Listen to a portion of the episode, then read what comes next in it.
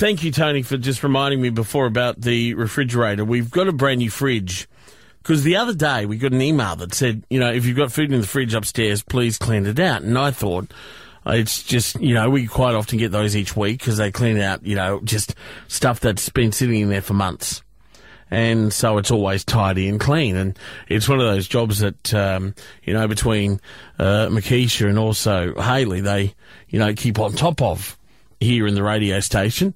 I just expected that's what it was until when I came back in here on, well, yesterday morning, and I went, oh, there's a new fridge. And it's a very fancy fridge. It's like, you know, one of the ones that's got the little water thing on the front, and it's four doors, eh, where you've got a couple of doors at the top, which are the refrigerator, and then there's the ones at the bottom. And, eh, you know, back in the day, life used to be simple because you'd buy a fridge and it'd be one of two things. You'd open the door, and then up the top, there'd be a little section that you'd open up, and there's the, your freezer. Or you'd have, you know, the main sort of door at the bottom, you'd open that up, and then there was a little door at the top, which was your freezer.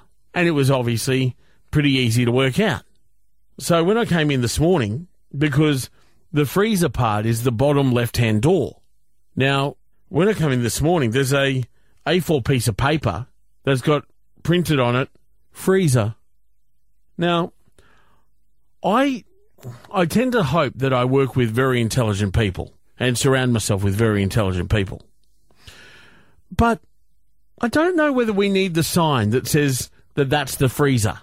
You know, I I mean, I personally, I would have thought probably because you think about it, what's the the temperature of a fridge, right? Is what about mm, four or five degrees, I guess.